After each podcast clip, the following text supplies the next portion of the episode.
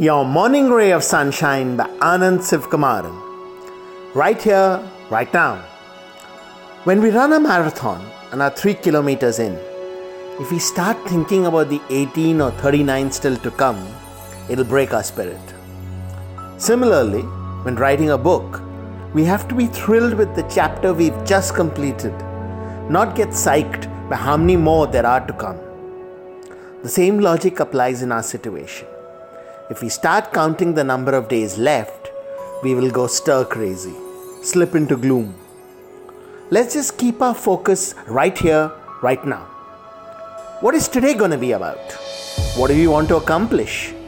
What fun things are we going to do? Whom are we going to talk to and touch with our hearts?